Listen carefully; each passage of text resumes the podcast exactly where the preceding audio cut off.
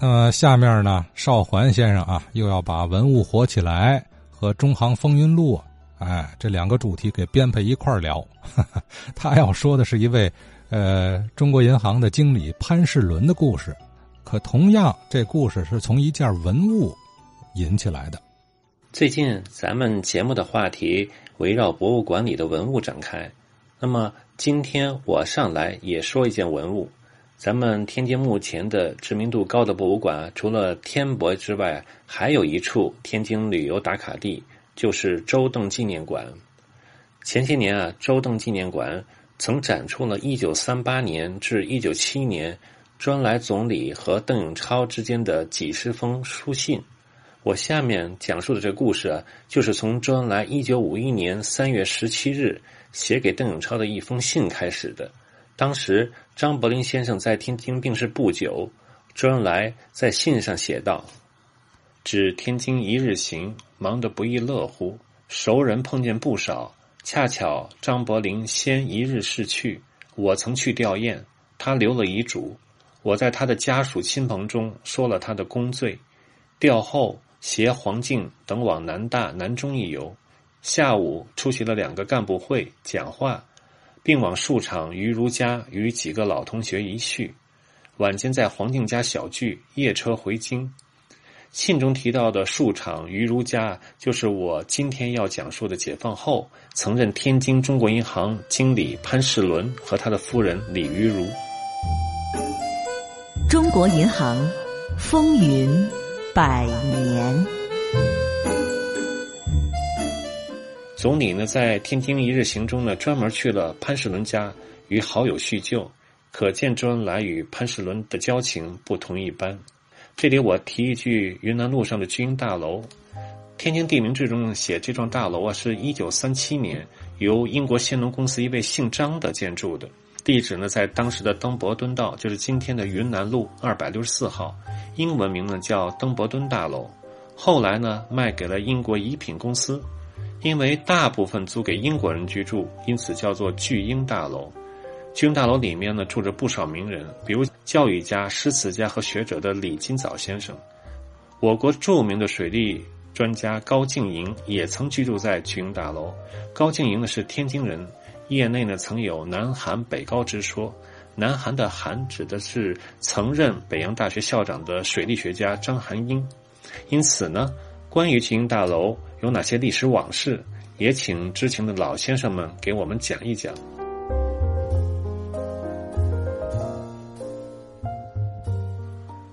潘世伦祖籍呢浙江杭州，却呢出生在广州。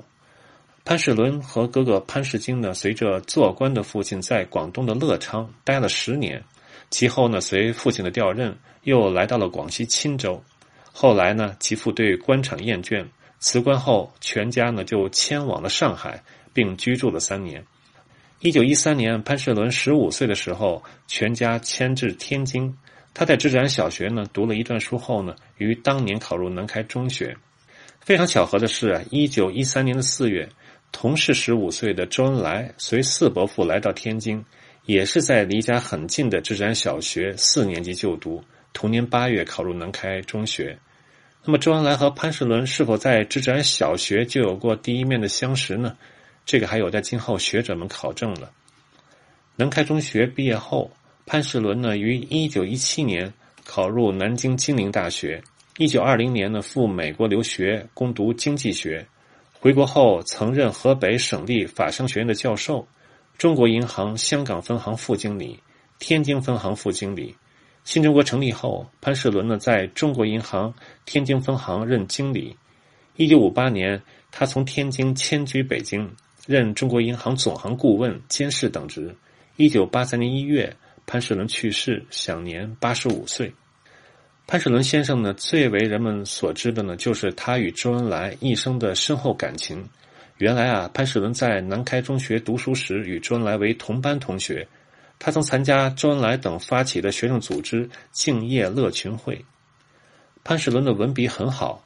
今天我们在南开中学的南开思潮校刊中啊，可以看到潘世伦在一九一七年到一九一八年发表的文章《我之同史》，论青年当忍辱负重，利刃红炬》，还有翻译作品、侦探短篇《黄金钻》、历史小说《陶工苦业记》。一九一九年五四运动爆发，正当这个时候啊，周恩来从日本弃学归国，潘世伦呢也从南京金陵大学赶回天津。随即呢，潘世伦呢被周恩来邀请为助手，担任天津学生联合汇报的编辑。潘世伦在一九七九年一月撰写的文章回忆道：“编辑部就设在南市携程印刷局的一间小屋里。”从汇集新闻到组织文章，从排版到校对，都由周恩来主持。重要报道和言论都亲自执笔，我则担任些辅助工作。其余三人主要从事外勤采访工作。每日下午四五点钟，有时三四点钟，周恩来和我就到编辑部开始工作，直至深夜一两点钟以后才能完成编排，进行校对。有时还要讨论问题，同工人研究标题。拼版以及使用标点符号，帮助工人搬运报纸、裁叠报纸，以及参加操作印刷机等，经常通宵达旦。在这些日夜里，周恩来和我在同学旧谊的基础上，又接下了战斗的新谊。我还记得当时周恩来家住河北原纬路原吉里四号，从南市回家要走很长一段路，每天工作完毕已天将破晓。听到街头上喊出“看学联汇报”的卖报声，使能迎着晨曦步行回家休息。睡不了多久，他便又出来继续从事学生联合会的爱国活动。天津学生联合汇报在周恩来、潘世伦夜以继日的工作下，发行量从最初的几百份到日发行量两万多份，影响力遍及北京、上海、南京，一时呢供不应求。被称为呢全国学生汇报之冠。今天呢，我们能在天津博物馆看到三份百年前的《天津学生联合汇报》第十五号、十六号、十八号，在周邓纪念馆看到十九号。这四份报纸啊，是由天津的藏书家王凤霄于一九六五年病故前呢，捐赠给当时的天津历史博物馆。原来啊，当时在南开中学读书的王凤霄啊，曾在天津学生联合会呢担任过义务的报童。王凤霄后来成为了一位呢医书和地方志的收藏家。一九一九年九月十六日，天津学生联合会和天津女界爱国同志会的二十名男女进步青年呢，就组成了革命团体觉悟社。他们对外呢废除姓名，用抓阄的办法呢决定各自代号，再以代号的谐音呢作为化名，比如周恩来为五号。就化名为五豪，潘世伦呢代号为十九，就化名为十九石头的石，永久的久。潘世伦呢与觉悟社的成员李希锦的妹妹李玉茹，又名李希志相识相恋，并于呢一九二五年结婚。天津博物馆呢就收藏着一张十四名觉悟社成员的合影。这是一九二零年八月，周恩来等人在结束了五个多月的牢狱生活后呢，觉悟社年后的最后一天，参会的觉悟社的部分成员共十四人，在顶张照相馆的合影留念。解放后呢，照片由李玉茹捐赠给了天津历史博物馆。李玉茹一九零二年生人，他和邓颖超呢既是同学又是好友，因此潘世伦、李玉茹夫妇呢与周恩来、邓颖超夫妇的关系十分密切。李玉茹毕业后呢，曾在小学任教。一九二零年十月，十八岁的李玉茹呢，留学法国，成为了我国最早到法国勤工俭学的四十六名女性之一。六月八日，在赴法前夕，李玉茹呢就到天津地方检察厅看守所探望了因领导天津学联请愿斗争而被反动当局拘押的周恩来，并与之辞行。周恩来呢就写下了一首呢自由体长诗。别李玉如，并逝庶弟，庶弟就指的是潘世伦，并复信呢，让李玉如到南京后呢，将此诗呢给潘世伦看。这首呢未公开发表过的诗歌和复信的手稿，今天就保存在天津博物馆。周恩来后来呢到法国后呢，李玉如与他一直保持联系。潘世伦赴美留学期间，与在法国勤工俭学的周恩来呢也一直保持书信往来。一九二三年，周恩来呢从巴黎致信潘世伦，并把自己在巴黎寓所前拍的照片呢寄给了潘世伦作为纪念。一九五八年啊，潘世伦移居北京后啊，周恩来多次邀请潘世伦到中南海聚会，共叙同学之情。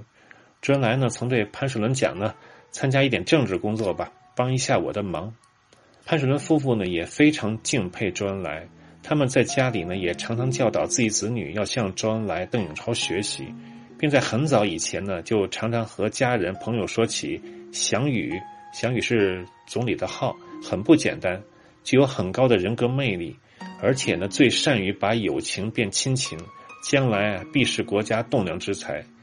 周恩来去世后呢，潘世伦曾撰写多篇的回忆文章，讲述周恩来的过往事迹以及与周恩来的友情。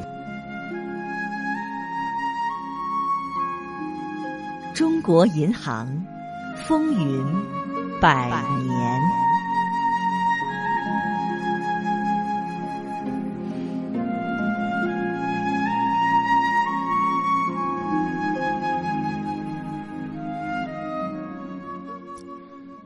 呃，解放后的天津中行经理潘世伦与周恩来总理之间的这个学友之谊啊，和他们当年共同革命的经历，呃，邵环先生通过一封信为我们徐徐展开。在文物，或者说是我们用更宽泛的一个词儿吧，叫故物啊，很很很许许多多的这个呃故物当中啊，纸质的故物。能承载的这个历史信息是最充分丰富的，因为它本身那上面它就用文字记录着一些事儿嘛，是吧？呃，包括前人的笔记呀、日记呀、信札呀等等，呃，这都是我们对话古人的呃途径。那么您是否也关注过，或者说甚至您手中目前还保存着呃某一些能够记录天津社会变迁或者是名人往事的故纸？那么希望您也给我们说一说啊。我的电话幺六六零二六七五三三一，呃，刚才这段故事里有注意到啊，潘世伦和周恩来，呃，不仅是南开中学的同班同学，而且他们从小学就是一个学校的，呃，大概率从那时候二人就结缘了，是吧？